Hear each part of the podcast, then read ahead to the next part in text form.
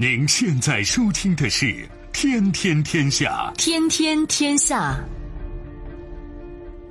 知天下，为明天。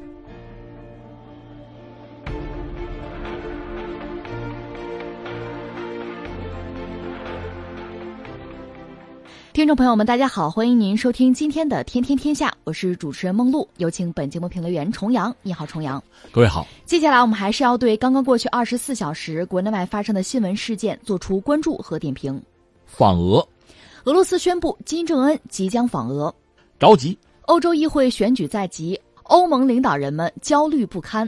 退出。布隆伯格与希拉里称不再参加二零二零大选。新招。华为网络安全透明中心在布鲁塞尔揭幕可直接接触到源代码。稍后的时间我们会为您进行逐一点评，也欢迎您持续关注河北广播电视台综合广播。除了传统的收听方式，您可以在手机上打开蜻蜓 FM 或者是极听客户端，找到天天天下，关注我们。克里姆林宫周一宣布，刚刚和特朗普不欢而散的金正恩即将访问俄罗斯。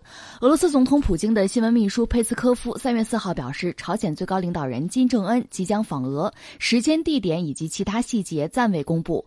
两国之前通过外交渠道相互接触过。他强调：“我说过，这个访问确实已经在议程上了，这是一个绝对有必要的邀请。我们希望在可以预见的未来，双方可以商定确切的日期和地点。”这是俄罗斯方面再次爆料，等于说是强调和证实金正恩访俄的消息。之前我记得去年就有这方面的传言和猜测，但是这次看来是真的。那金正恩最近挺忙，这回你想，他等于说是在历史上出门时间最长。他执政之后啊，这个去越南，去了河内嘛，顺便还访问了一下越南，而且这路上坐火车怎么得六十多个小时。那现在看来，不久又要出门。这次去的是俄罗斯。如果我们简单的划分一下，就是形式啊、内容啊，从这么两个层面讲的话，它确实有需要。一个形式上对俄罗斯的访问呢，恐怕一个是拓展了自己的这个外交空间，塑造了自己的一个形象，同时呢，也是把和俄罗斯的这个交往、把这个访问拿出来公之于世，对。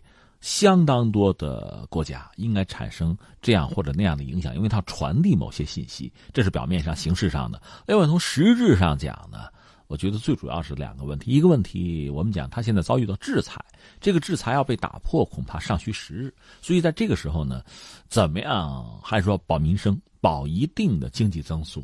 俄罗斯呢，确实是需要接触的一个角色，倒不一定是说是依靠啊，但需要接触。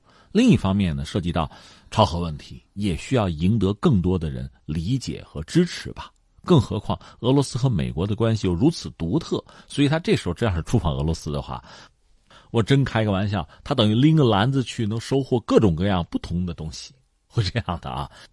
而我也相信呢，很多人对他这次出访俄罗斯呢，会极度的关注。这个关注程度当然也不好和金特会相提并论哈，但是恐怕也是高度关注。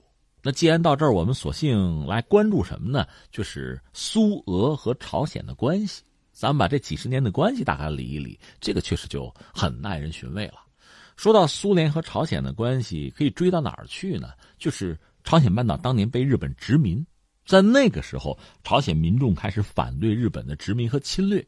这个过程之中呢，苏联也好，当时中国也好，就中国东北那块也好，就成为很多朝鲜的反抗者意识的一个后方基地。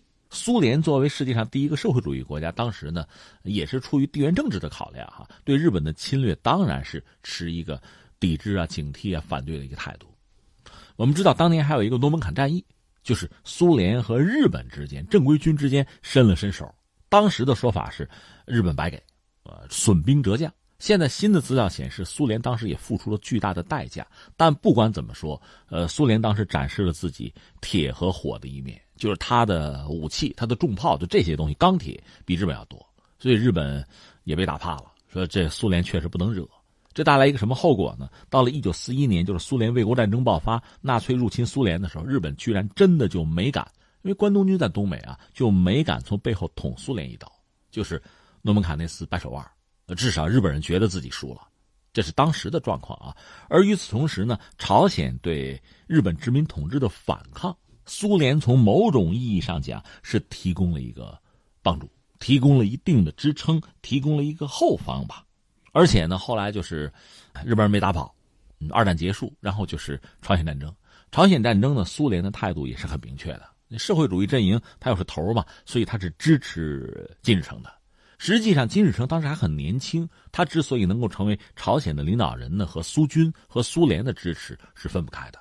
这是我们说一开始哈，呃，那到战争就是朝鲜战争结束之后，苏联和朝鲜的关系总的来说还是不错的。而朝鲜作为一个社会主义国家呢，当然也是在社会主义阵营之中受到苏联大量的这个援助。这个阶段一直持续到什么时候呢？是持续到苏联解体前夕，而且在上个世纪六十年代初的时候呢，呃，苏联和朝鲜是签了一个约的，就是说为期三十年嘛，苏朝友好合作互助条约。但是里边有那么一半条吧，就涉及到如果就是咱俩签约嘛，当缔约的一方受到外部攻击的时候，另一方要就是立即的要提供力所能及的军事援助。实际上，苏联当时块那么大。那你想，那朝鲜帮得着苏联吗？苏联得帮朝鲜，等于说这个条约带有同盟条约，就同盟互助条约的性质。这是六十年代初。另外呢，在苏联和朝鲜交往过程中，还有大量的朝鲜人到苏联就学了什么呢？实际上核技术。嗯，朝鲜接触苏联的核技术是比较早的。换句话说，双方的关系一直是不错的。但是呢，但是在苏联解体前夕，苏联实际上在。对外政策上已经做了大幅度的调整，最基本的就是和韩国建交，就苏韩建交，这个显然对这个苏联和朝鲜的关系就形成了影响，肯定还不是正面影响。而且有人，你看俄罗斯有学者自己说说，你看我们俄罗斯，我们这个民族确实有时候走极端，就是说非此即彼，非黑即白啊。他们自己有时候有这种反思哈，就是说一九九零年以前，苏联在这个半岛。他就是一边倒，他是就是倾向于朝鲜，对韩国那就是根本不闻不问不搭理，就不建交嘛。如果不建交，大家有时候看，包括我们中国看一些文献、一些历史，哎，怎么叫南朝鲜？呃，怎么又叫什么这个韩国？这个是建交之前你不承认这个韩国吗？那当时叫南朝鲜。你要建交之后承认这个国家，那个名字就是大韩民国，是这样的。同样道理，有时候你看一些就某些国家和地区的这个历史，北朝鲜那往往意味着没建交，是这个意思啊。那我们翻过来，当年在九零年之前吧，那等于说苏联和韩国没什么关系，也没兴趣，也用不着。但是后来呢，到了这个苏联就是末期的时候，韩国毕竟已经成为一个发达的一个区域的强国了。那么苏联和韩国打交道是势在必行。那有一个基本的前提，这建交啊，苏韩建交。刚才我们讲，就是俄罗斯人自己扪心自问，就觉得自己这个就说走极端是吧？一开始九零年之前是倾向于这个朝鲜，九零年之后和这个韩国建交之后，咔嚓一下子又开始和。和韩国开始打的火热，那相形之下，朝鲜当然接受不了了，就冷落朝鲜。双方的关系呢，等于说就就逐渐的在降温。这时候又发生一个大事儿，苏联解体了，出来一个俄罗斯，现在就不存在苏韩或者苏朝的关系了，而是俄和你们的关系，这就等于雪上加霜了。所以俄罗斯和朝鲜一度就是连比较像样的哈，就是外交上的走动都没有了。就停滞了，基本上是这么一个状况。呃，实话实说，一个呢，俄罗斯他自己都顾不上自己了，你说顾朝鲜也顾不了。而之前我们也讲过，朝鲜经济一度曾经达到一个巅峰状态，在八十年代中期的时候，他是援助过韩国的，就是韩国闹个自然灾害，那朝鲜给你要粮食、要油，我来给到这个地步。但是随着苏联的解体，苏联对朝鲜的援助就终结了。以前可以给很多东西，包括油料。呃，朝鲜没有油嘛，包括其他很多东西，工业、呃流水线、设备可以给。那么到这个时候就终止了。而且，从一九九一年就是俄罗斯诞生嘛，苏联解体之后，反正我的东西你还可以要，你最好也要哈，买行吗？而且咱们现汇结算吧，就提出这些要求。那朝鲜哪受得了？以前不是这样，以前不用着急算账，而且还是优惠价。现在一下子形势就变了。所以，俄罗斯也好，朝鲜也好，就自顾不暇，自己的经济社会都出了问题。那你说彼此的交往就限于一个停止，这一下子拖到什么时候呢？拖到普京上台，拖到俄罗斯的经济有所恢复。那这个时候，俄罗斯整个对外政策就有所调整。在叶利钦时代，包括普京初期，也曾经想完全倒向西方，但是人家不接着你啊，还把你当敌人，还是欲置之死地而后快，北约东扩啊，等于说还是要把剑顶到你肚子上。在这个状况下，俄罗斯的外交政策势必要发生大的变化。那你国力太弱，又没有这个资本。那随着国际油价的上升，手头有点钱了。这腰杆就硬起来了。那实际上经济实力也好，军事实力也好，逐渐所恢复。普京上台，其实就重新的调整自己的外交政策。那东北亚这块怎么办？我总得有一个想法。另外，朝鲜、韩国这关系你也躲不开，总需要处理吧。到九六年差不多，当时俄罗斯有代表团去朝鲜，双方等于又接上头，这就恢复了相应的关系。说到底，双方都需要。那实际上，朝鲜当时经济状况不佳。就民生问题很多，也是在苦苦挣扎吧，和西方也在博弈，和美国在博弈。这时候和俄罗斯的就接触，或者说一定程度的合作，不管是在形式上还是在内容上，我们讲啊都需要。而俄罗斯呢，出于调整自己的对外政策，这个重新做一个世界大国哈，布局，那也需要双方等于一拍即合，就又开始了合作。只不过这个合作，我们说就和之前呃苏联和朝鲜那个关系就完全不同了。当年苏联在社会主义阵营里，那还是老大哥嘛，对吧？那是个帮帮小弟，还援助一点没有问题，钱不钱呢？呃，也不那么重要。但是到了俄罗斯，人家市场经济了，就是亲兄弟明算账了。哈，我们老百姓的话就成了这个样子。另外，我们讲六十年代初，苏联和朝鲜签的那个实际上带有互助同盟性质的那个条约，到了叶利钦时代，最后反正是放弃了，还是放弃了。那到普京上台之后，双方是不是咱们得重新界定关系，重新界定一个距离啊？咱们还得联络感情啊。所以逐渐呢，双方又搞了一个东西，在一九九九年，双方搞了一个俄朝不是苏朝了，俄朝友好睦邻合作条约，就搞了这么一个东西。但是这意味着和以前的那个带有军事同盟性质的东西那个关系，那其实可就就没有了，解除了。至于俄罗斯呢，他现在考虑的就是大国外交嘛，和朝韩我要等距离，然后我双方都不得罪，两边要拿好处，大国外交嘛，他搞这种平衡外交，这是普京上来之后这么一个做法。而且我记得普京在两千年左右，就是这个金正日执政时代，他曾经出访过平壤，有这么一出啊，就双方的关系等于说有所恢复。说到底呢，还是双方相互的需要。这个需要和刚才我们讲这个金正恩可能要访俄，刚才我们讲的这个形式的内容其实是一以贯之的。说到底，呢俩目的，一个目的出于地缘政治的考量，从俄罗斯这个角度讲；第二个显然是出于经济利益的考量。这里面我们特别指出一句是什么呢？就是俄罗斯国土非常广袤，人口呢又相对稀少，特别涉及到它亚洲这部分。可能算是有千顷良田吧，更不要说大量的这个能源和资源了。但是怎么开发，他没这个能力，他没这个人。那你说中国可以帮他忙啊？呃，其实是非常好的选择。但是你得承认，俄罗斯有一些人对中国也提防，因为中国现在国力强盛啊，蒸蒸日上，这个是吧？以前我的日子过得好，邻居吧，其实日子过得不行，现在正好翻过来了。他有些人这个心态，他很难调整。你看，就是中国有的企业纯属企业行为，还有韩国的，就在那个贝加尔湖，就买那儿的水做那个瓶装水、饮用水，那不是水好吗？是吧？我哪怕你那贵，我爱喝，我有钱，我买你的水，本来就是这么一个市场行为。但是很多俄罗斯人就不放心，说：“哎呀，这好吗？我们这个水被他们给喝光了怎么办？”就这样，他有这个保守的一面。所以在这个状况下，中国人如果是去开发远东、俄罗斯的远东地区。恐怕有些俄罗斯人也会有这样那样的担忧，他会反映在政策上，反映在一些政客的表述上，呃，包括彼此之间的博弈上。所以最后，如果说有一部分朝鲜人能够参与到这个俄罗斯远东地区的开发，这是不是能够能够平衡一下中国的这个影响，或者其他的怎么样哈？就至少鸡蛋不放到一个篮子里嘛，这个也是他们的某些人的某种考量。而至于刚才我们讲到朝鲜呢，他现在基本上。被制裁啊，所以在这个时候，他外交空间很狭小，多一个朋友是一个朋友，跟谁握手都是握手。所以他呢，如果在俄罗斯有一个比较成功的就出访，有这么一次外交之行，那在国际影响力、在声誉上、在表这个层面，那肯定是有收获。那至于礼呢，因为俄罗斯和美国的关系和俄罗斯之间保持一个好的关系，或者说接近，那么对美国无形之中那就是一个。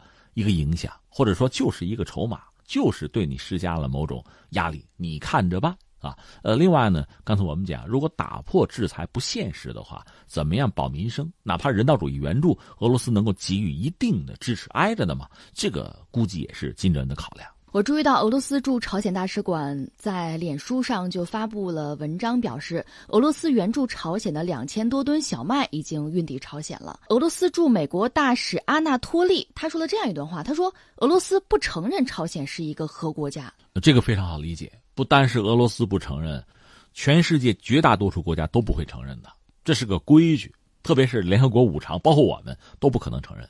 大家注意，前不久就是印度和巴基斯坦不是打起来了吗？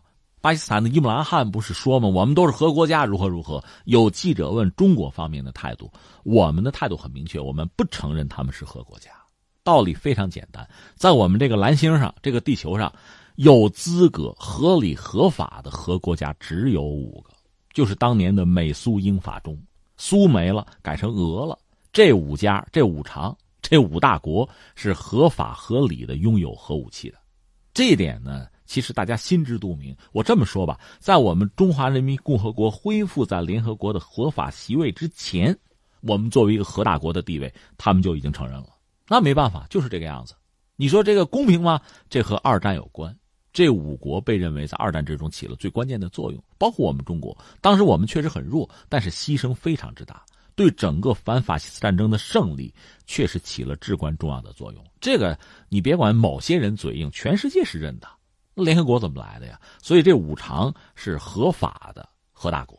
那你比如说我们中国哈，你看有些国家对我们这个可能还禁运，那个可能还挑。但是比如我要买核原料，我堂堂正正想怎么买就怎么买，因为我是核大国。而某些国家，你比如印度吧，虽然有些人放水，比如美国对印度睁一眼闭一眼，但是不管怎么说，你是黑户，你没户口，巴基斯坦也没有。另外，像这个以色列，这都被认为我们都知道，明明知道他有核弹，但是我们绝不能承认他这个地位，因为这个地位一说他是有合法的这个地位了，那么意味着他可以参与到相应的，比如买卖，甚至说武器的扩散都成为可能。那么给世界带来的是什么？所以，就五大常任理事国。就是五个核大国，这彼此之间是有默契的，或者说这是一个规矩，绝不会承认。呃，至于俄罗斯方面向美国方面单讲这一条呢，也是对美国方面的一种什么呢？也算是一种承诺，就是你别看他来找我，别看我们关系不错，这个事儿你放心啊，涉及到他们根本的利益、根本的这个立场，这事儿我不会松嘴的啊，这个你放心。现在，美国媒体方面呢就表示，有卫星图像显示，朝鲜目前已经开始了重建火箭发射台和导弹发动机试验场的工作。美国媒体认为这是一个负面的信号，表明了朝方对待无核化谈判持消极态度。美国国家安全事务助理博尔顿也是在五号说，如果朝鲜不愿意放弃核武器，那么美国不仅不会解除对他的制裁，还会加强制裁措施。确实，很多事情啊，比我们想象的可能要复杂的多。就像我们看一个人，我们可能用非常简单的几个词汇就可以概括这个人的一些，比如性格呀、特点。但实际上，我们知道这种概括往往是以偏概全，甚至因小失大，往往是这个样子。目前这次我们讲金特会算是算无疾而终吧。我多次讲，你说它黄了可以，你说它崩了吧，倒也还不至于。就是双方呢，基于多种考量吧。至少三个考量，一个是真的是双方相互需要，特朗普那边确实需要一个外交成就，而朝鲜这边确实制裁压力很大，就是双方都有需要。呃，另外还有一个是什么呢？就是别到最后这个锅甩到我身上哈，破坏这个和谈啊，破坏半岛的无核化的进程，最后我背我负责任，我才不呢啊。另外呢，确实双方的这种博弈到了关节点上。是应该拿出某种态度和技巧的时候，正是双方真正较劲的时候。这个较劲呢，在河内是，在河内之后当然也是，甚至更是。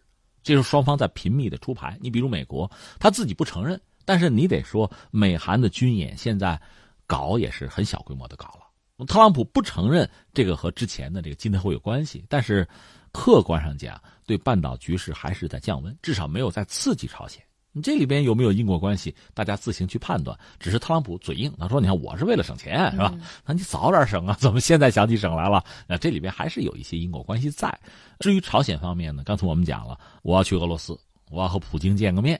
你想，普京就是俄罗斯和美国的关系是众所周知的。那你这时候见这个面，那肯定不是去钓鱼，更多的我觉得是展示朝鲜在就是未来啊这个道路上，我要听我自己的，谁也别做我的主，我是我的船长，我想干嘛就干嘛，谁也别想影响我，谁也别约束我，尊重我，跟我谈可以。如果想强迫我或者说引诱我的话，那你会后悔的，你肯定要失望的。他要展现的就是这个态度，而俄罗斯呢也乐于让他展现这个态度。在这个过程中，我的重要性。你不管是说涉及到半岛的和平进程，还是说美朝的关系，啊，你别忘了还有我一份我不可能不施加影响力的，甚至在关键的时刻，我的影响力还是其他人不能够替代的。他体现这个东西，这算是一拍即合，各有所得啊。但是我们就说，在这个进程之中呢，确实大家都在释放不同的信号。目前从美国方面的信号，一个是在军演上，等于说是，呃，低调了，或者说是稀释了。另外呢，博尔顿这个话。其实是老生常谈，那你最好契合，你不契合我不高兴啊，我制裁你啊，这个话说过无数遍了，所以在这个时候说，也就是把美国的态度又明晰了一下。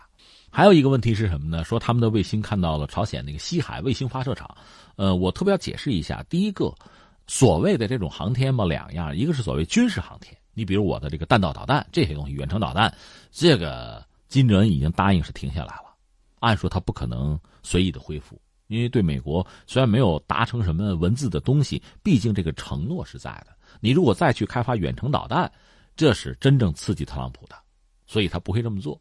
但是呢，从民用、商用这个角度来讲，我搞搞卫星，不搞导弹，我那个弹头我搞飞船啊，我搞载人航天行不行啊？我和平利用宇宙行不行啊？这是他打的一个擦边球。只不过其实这个空间并没有。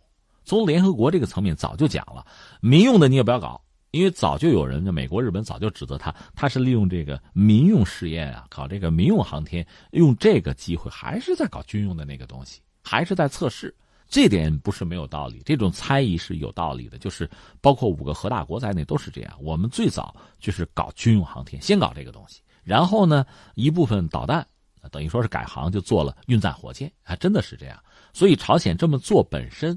即使是一个民用项目，也可能暗含着军事目的，有有这种可能。只不过美国把这种可能性给彻底的指出来了。这当然还是希望，就是让朝鲜不要轻举妄动啊！你的一举一动我都监视着呢啊！如果你说了不算，那我就有更严厉的制裁，是这么个状况。而朝鲜现在呢，就有点像什么？像伊朗。前不久，伊朗你看，在美国的压力之下，在欧洲的态度不是特别清晰的情况下。我也不说我重启我的核计划，但是我那小黄饼我运输一下是吧？嗯，这展示出一个什么呢？我有可能重启，而且我重启的也许是民用项目，你不好直接就就一棍子打下来。但是呢，这个对你肯定是一个压力，我就要体现出我的自主性，我就要给你这个刺激，也体现出他在这个问题上和美国博弈的时候就是出牌。当然他会很讲究这个火候和分寸。我们再来关注欧洲，欧洲议会选举在即，欧洲这艘因为难民问题不断撕裂的大船将会驶向何方，正在成为欧洲领导人们最揪心的问题。他们担心民粹主义与疑欧情绪会主导这次选举。连日来，多位欧洲领导人纷纷发出警告。继法国总统马克龙提出欧洲复兴计划，要求警惕外部有害影响之后，欧洲理事会主席图斯克五号声称，外部反欧势力干涉了英国脱欧公投。他呼吁欧盟成员国采取更多行动来保护即将到来的欧洲议会选举。图斯克表示，外部的反欧势力正在公开或秘密地寻求影响欧洲人的民主选择，就像昔日英国脱欧与欧洲各地的选举活动遇到的那样。今年五月的欧洲选举可能也会这样。按照计划，欧盟二十八个成员国的选民将会在五月二十三号到二十六号进行欧洲议会选举投票。去年十一月份，曾经有媒体报道说，右翼民粹教父、白宫前首席战略师。斯蒂芬·班农一直在欧洲鼓吹自己的政治理念，与欧洲多个国家的政党有染，打算在2019年欧洲议会选举之前掀起一场右翼民粹主义的反叛。这是欧洲，记得五月份吧，就是欧洲议会选举，这算是他的很重要的一个权力机构吧。那么欧洲议会呢，涉及到投票可能几亿人呢，这是一个非常大的一个盘子。正因为如此，各种可能性都会有，因为这个系统太复杂吧。就非常可能发生意外，很多偶然性背后是有必然性的哈，因为非常大的盘子，非常复杂的这个系统，这种偶然性啊，这种突如其来很可能发生，所以这导致现在很多就是欧盟国家里边的这个国家领导人就感到焦虑，德国、法国尤其是如此。现在就是马克龙，因为默克尔快退了。所以在一些公开表述上显得不那么积极和激进哈。呃，马克龙现在真的是一枝独秀了。按说原来还有英国人的事儿，这闹脱欧闹的，你想特蕾莎梅现在这个角色也没有办法再参与这些事情了。所以真的是马克龙啊一枝独秀。他从上台开始呢就讲法国回来了啊振兴大国雄风就讲这个，现在又讲欧洲，那么欧洲还是要振兴。那他呢有几个判断，我看了之后印象是比较深刻的。一个还是就是觉得二战以来呢，欧洲从来没有如此的，这词儿用的特别有意思。一个叫不可或缺，但同时又说岌岌可危。你看这个判断就很有趣儿。另外他讲什么呢？就他的理解就是欧洲要复兴啊，说欧盟呢要从这个自由、保护和进步这三个方面要加强建设和改革，这是他的一个理想。这三个词儿说到底是有一点空泛的。那在我个人看来呢，就是欧盟现在确实遇到了很多的问题，像我以前我们说一个国家一个经济体也好，国际组织啊，什么国际联盟也好，其实我们可以简单的用内忧和外患，我们来看一看。现在对于欧盟来讲，内忧就很大，一个是老问题，就是经济社会发展民生问题，这是一个问题。其实我们要说欧盟整个从经济上增长率还能看，不是太难看，这个我们要放在这儿。但另一方面呢，欧盟确实。特别是在苏联解体之后，哈一成立一扩张，现在二十多个国家，这里面呢经济社会发展的状况啊、节奏啊、历史啊，另外还有说宗教等等一系列问题，其实并不同步。这参与的人多，这群里边成员多了，达成一致本来就很难，大家利益诉求就不一样。而且这里面现在我们看到法德是核心，法德能不能真的是相互拥抱、坦诚相见，都是个问题。特别是假设未来，因为马克龙还能干一段时间，默克尔要一走，他的这个继任者能不能认真彻底继承默克尔的衣钵，这个还未可知。在这么一个状况下，就欧盟从内部对很多问题都很难达成一致。你比如难民问题，另外我们知道现在有一些欧盟国家，你比如像意大利啊、像波兰啊，这右翼上台，人家意大利、波兰说咱俩咱俩搞个轴心，欧盟以后咱俩说了算是吧？咱俩来拉着走，那把法德给踢出去。就这种感觉都很强烈，所以内部要形成一个团结啊、统一啊、共识啊，难度很大。这涉及到方方面面，特别是像经济问题啊、像难民问题等等等等。我们说了，这叫内忧外患呢，就是全球范围内，特别是在特朗普上台之后，一个是美国和欧盟的关系放在这儿，这个确实不可确定。另外呢，英国脱欧这个问题现在变得也近在咫尺，这不三月底的事儿吗？当然，现在可能我们看最理想的办法是拖一拖。就往后推迟一下啊，否则的话，到三月底这麻烦就大了。另外呢，在欧洲人看来，中国的崛起也是一个前所未有的，就从来没有遇到的一个大问题，因为它对全球的格局会产生改变。当然，我注意了一下欧盟相关的描述，倒不是说中国成为一个什么什么霸主啊、霸权，但他很强调中国人的经济霸权。他们认为中国人在默默的在掌控全球的经济霸权，这是他们对中国的一个描述。另外，就是我们又说到特朗普上台之后呢，全球整个这个经济形势、经济格局，包括一些原有的大家习以为常的规则，都稀里糊涂的发生了变化。在这个变局之中，欧盟何以自处？何以和这些大的经济体和这些大国之间，一方面要博弈，另一方面要合作？你比如说，随口举两个问题，一个是环境问题，欧洲人还是很在意的，但是美国人退出巴黎气候协定了，这怎么玩？再一个，比如伊朗的那个核问题。本来签了约，美国人不玩了，撕了。欧洲现在咬着牙还要拉着伊朗在这个协议里边，但是这有多大的意义呢？就这些事情，你看内忧外患，那解决吧，解决吧。现在的问题是，欧洲议会这个选举如果带来一个什么后果呢？就是大量的右翼、大量的民粹上台，呃，叫疑欧，疑欧的下一步就该脱了，就该脱欧了。就那怎么办？那散帘子了，整个欧盟能不能还一体的、团结的？一致的向前走，这个问题就生存问题。你先别跟我说发展，你就说生存，集体的存在还现不现实？这都让人焦虑了。对，现在马克龙就呼吁欧洲以变革求复兴，但是呢，目前除了德国表示欢迎之外，其他欧盟国家领导人对他的这个复兴似乎是并不热心，并不在意。而且，极右翼立场的捷克总理巴比什表示，马克龙的努力没有朝着正确的方向。而匈牙利总理欧尔班呢，也是反驳了马克龙的说辞。欧尔班他说，法国领导人是一名支持移民的政治家，马克龙攻击像自己这样反对移民的人。同时，欧尔班也呼吁欧洲应该就他认为最重要的移民问题展开严肃的辩论。另外，你看还涉及到一个跟俄罗斯关系的问题。在他们看来，俄罗斯是欧洲的这个民主秩序的最主要的威胁和破坏者，但是挨得又很近，这个关系你还得处。另外，还有能源还得有合作啊，这是一个。另外，美国这个角色现在确实也不容小觑。刚才你讲了那个班农。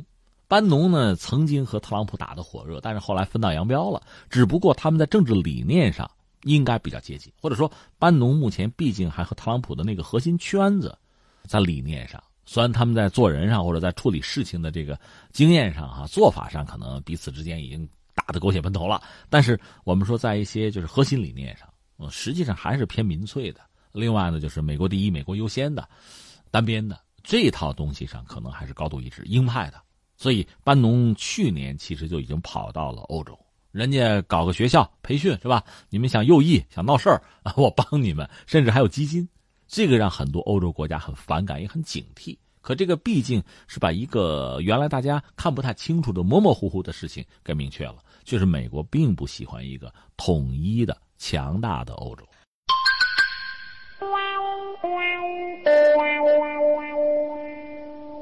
我们再来关注美国大选，纽约市前市长布伦伯格曾经被视为特朗普连任的最大阻碍之一。他去年宣布加入民主党，然而考虑到民主党内的激烈竞争，这位身家五百五十五亿美元的彭博社创始人最终决定不参加二零二零年美国总统大选。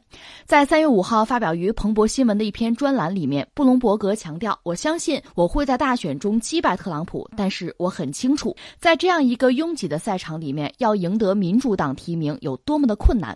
事实上，在民主党的政策和言论已经愈发偏左的大背景之下，商人出身的布隆伯格持有中间派主张，或许在党内并不那么受到欢迎。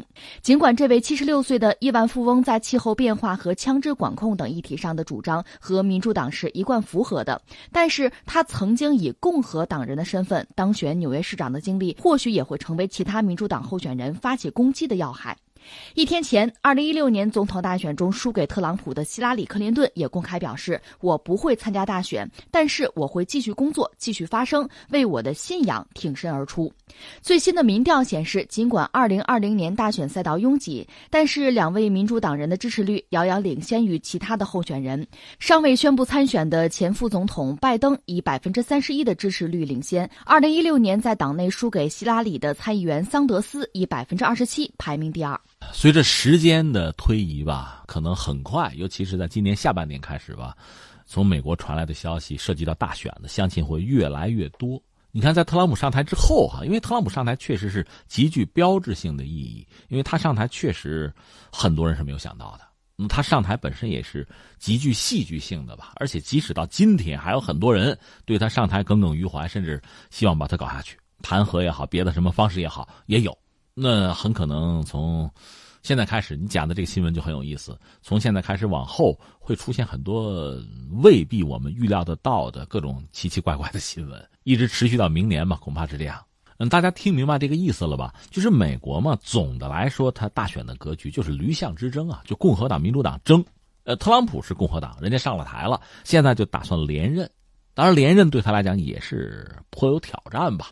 一系列的问题，特别是这次说跟金正恩见个面吧，这个自己后院闹得不亦乐乎，很不高兴啊！回来不是骂了两个小时吗？这是他，他是共和党嘛？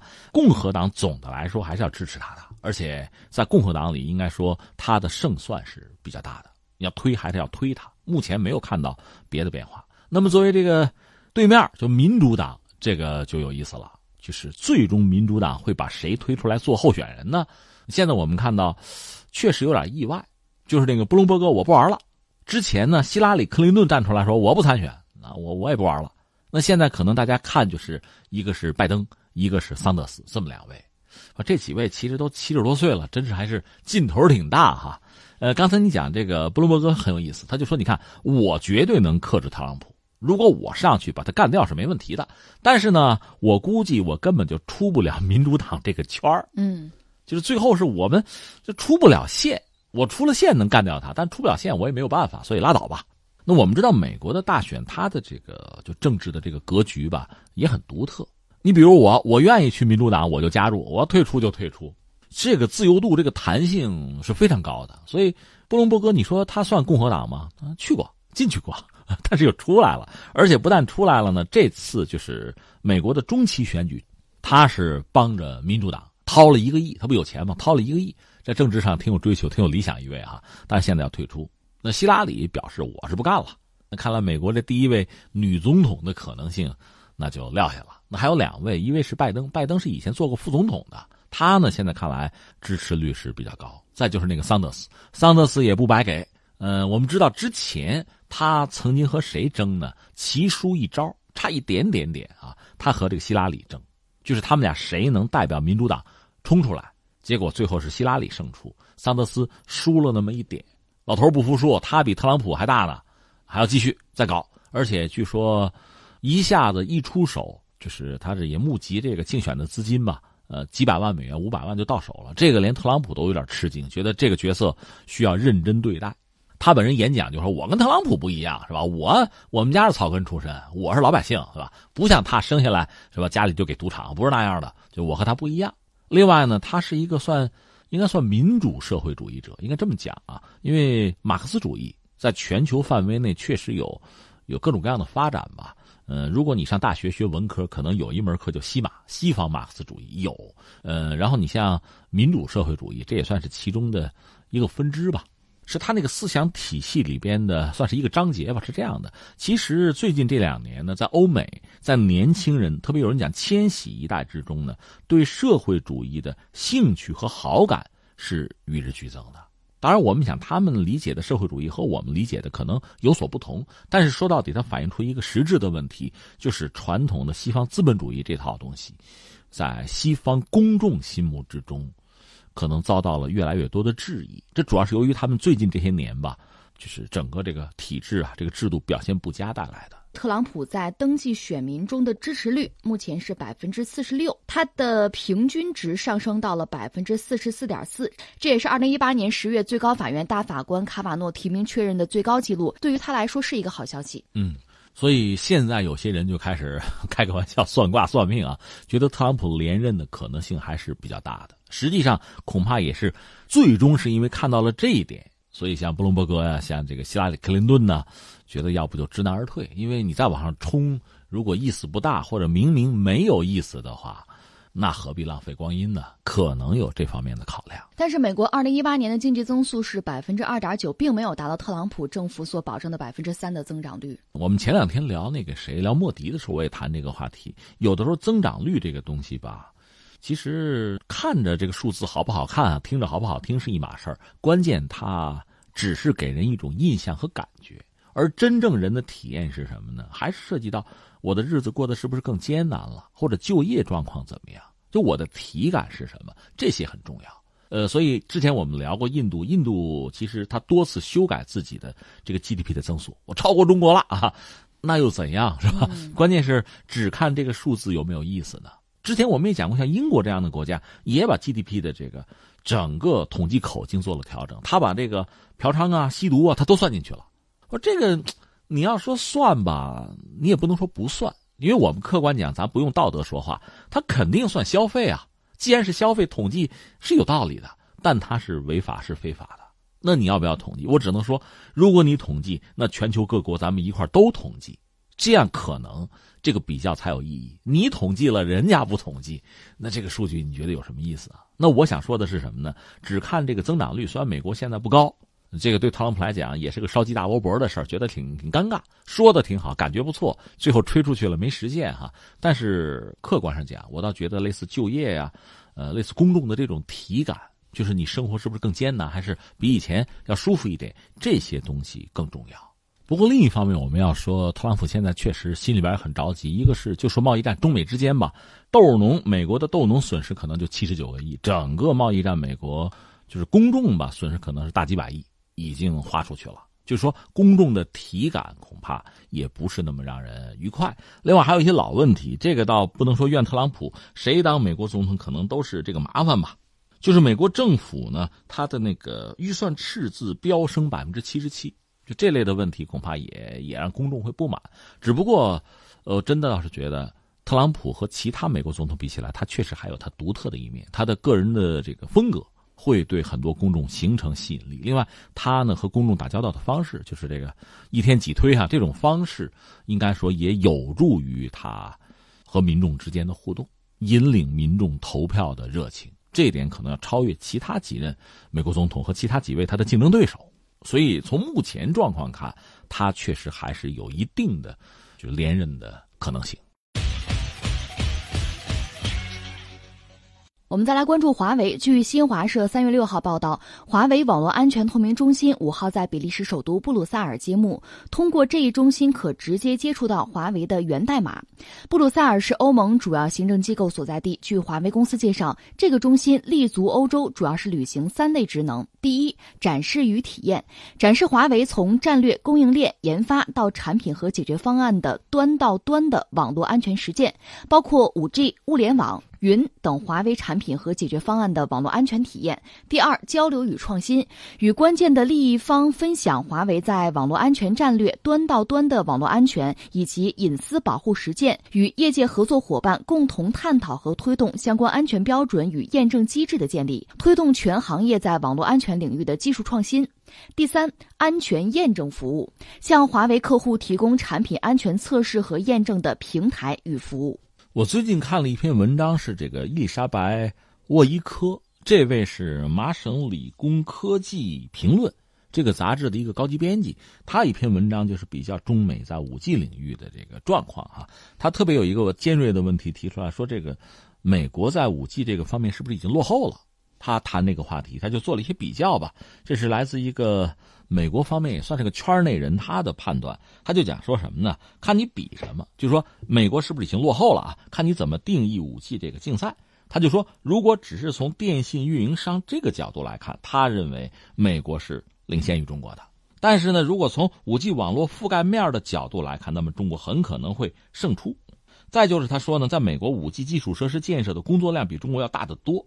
你要是想完成五 G 网络在全美的覆盖，比中国要花更长的时间。这里面他引用了一个谁啊？就是诺基亚全球五 G 发展部的负责人，叫做呃麦克莫菲。他的介绍说，说我们中国这个电信运营商基本上可以使用就之前的三 G 和四 G 时代的那个无线频段，所以大量的既有基站呢，在五 G 时代是可以使用的，在美国不行。得重新来过，那么就意味着一个是投入，一个是时间，就成本会变得很高。所以从这个角度来讲，他认为中国是具备优势的。另外呢，还有很多人就是圈内人都认为中国会比美国更快的完成五 G 网络的建设工作。这个也是基于大家对中国的这个发展，或者说中国工程师啊或者企业的认识做出来的一个判断。所以华为也非常明确的说。就只要你美国愿意，我帮你搞啊，给你搞真的啊！因为美国之前有造假的，这个 ATT 什么的还闹出官司来了，这个就很搞笑了。那你刚才这个新闻呢，等于说是，应该说华为下了大功夫，下了大力气。实际上这也意味着巨大的投入，就是把这个东西做完全的展示。你们不是总念叨我说有什么安全隐患吗？对全球很多国家，尤其是美国和他那小伙伴什么五眼联盟，对他们的什么国家安全形成某种威胁吗？那好。我们连源代码我们都开放，怎么着？你信不信？了解了解。由此，我觉得产生三个问题。一个问题呢，我觉得很多朋友，尤其是我们中国人，会有一个担心：说这玩意儿行不行啊？什么意思？就是说你别太傻了，对吧？你让别人都看透了你，你这裸奔了，那哪行啊？我个人以为，如果华为敢这么干，它毕竟还是一家企业，它需要生存和发展，它敢这么干，意味着它有这个能力，它能防范风险。我只能这么判断，要不就是作死。这不成了自杀了吗？那我想我们会那么傻吗？所以我的判断，他应该是有自己的办法，就是解决克制这个问题。由此意味着什么呢？意味着涉及到我们中国可能在专利技术领域啊，包括一些技术怎么样能够就保障我们的安全，就这个我们自己的利益，我们怎么能维护？在这方面恐怕是达到了一定的境界。包括华为这么多年在市场打拼，它在全球范围内有那么多的合作伙伴也好，它这个站点也好，包括它也使用大量的就是外籍人作为它的这个员工甚至管理者，可能他做了一个局。他有这方面的信心，再有一点，我觉得很有意思，这也不失为是一个叫板。哎，我开放了，你，苹果你怎么着？三星，你怎么着？你放不放得开是吧？我放开了，我通过这个方式我自证清白。现在关键是你们能不能自证清白？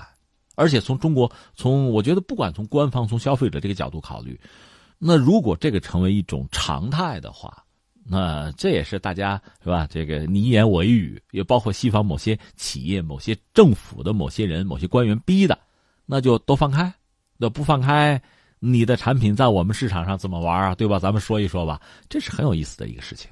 我看到《纽约时报》就发布了一篇文章，表示两名知情人士透露，华为公司正在准备状告美国政府，禁止联邦机构使用该公司的产品，而且华为计划是在本周宣布此项诉讼。我个人以为这是特别好的一个事情。就是打不打得赢，咱们放在一边不说，甚至这个案子人家接不接放在一边不说，我这个态度，我通过合法的途径，我用你的法律体系来维护我的权益，我觉得这个态度是必须的。一个，我们传统中国人对打官司可能有一种误区，或者说我们还是停留在之前的那个印象之中。你看，咱们中国古代一打官司呢，恐怕是吧，倾家荡产什么的，就这就来了。另外呢，凡是打官司，往往意味着是不是，就是就有问题，就违法了，或者说在利益上有某种诉求，有人会这么想。但实际上，我们知道，即使在今天，在市场经济环境下，有时候打官司意味着什么呢？咱俩有个事儿说不清了，这个利益分割吧，咱俩达不成一致，我们让法律让法院来裁定，我们都听他的，这反而是一种就是。法治社会、法治观念的体现不是坏事你不用法治的办法，难道有拳头吗？我们要这样来看待这个问题。所以呢，我想我们中国企业吧，包括人啊，越来越多的走向世界，我们要学着用他们的法律，用他们的这个体系维护我们的安全。千万不要说，呃，我图省事啊，抄近道啊，啊，我索性多一事不如少一事，咱别玩这个，那样吃亏的是自己。而且也无助于在全球范围内树立我们就塑造一个中国人、中国企业的形象。我觉得这是一个层面。另外一个层面是什么呢？我想到了一个人，就是已故的新加坡那个资政李光耀。他活着的时候，就他主政新加坡的时候，曾经有非常多的西方媒体就是给他负面评价，就说新加坡是威权啊，他是铁腕这套东西。他呢是受过西方教育，所以他呢就非常懂。以其人之道还治其人之身，你不是报道我？你总说我这个那个，那我告你啊！我就用法律武器，我就告你，我让你赔我，我告到你倾家荡产，告到你彻底闭嘴。最后呢，最后呢就是倾家荡产，彻底闭嘴，就是这个样子。要不你说说了，咱打官司，我学法律的，我跟你死磕到底了，就这样子。哎，那新加坡到底还是不是维权啊？李光耀这个人到底铁不铁腕啊？你们怎么不说了呀？对吧？他以前那样，现在还这样，那怎么你们就不说了？这算是双重标准，还是被告怕了呢？我们要问一句这个东西。所以华为现在这么做，我觉得非常有必要。当然，另外呢，大家也能想到，这个咱们老百姓话讲也当广告吧，就是你到底是一个什么企业？为什么很多人怀疑你？你怎么来证明你的清白？同时让更多的人信任你？那这个方式，我觉得就是个好方式。好，以上就是今天天天天下的全部内容，感谢您的守候收听，明天的同一时间我们不见不散。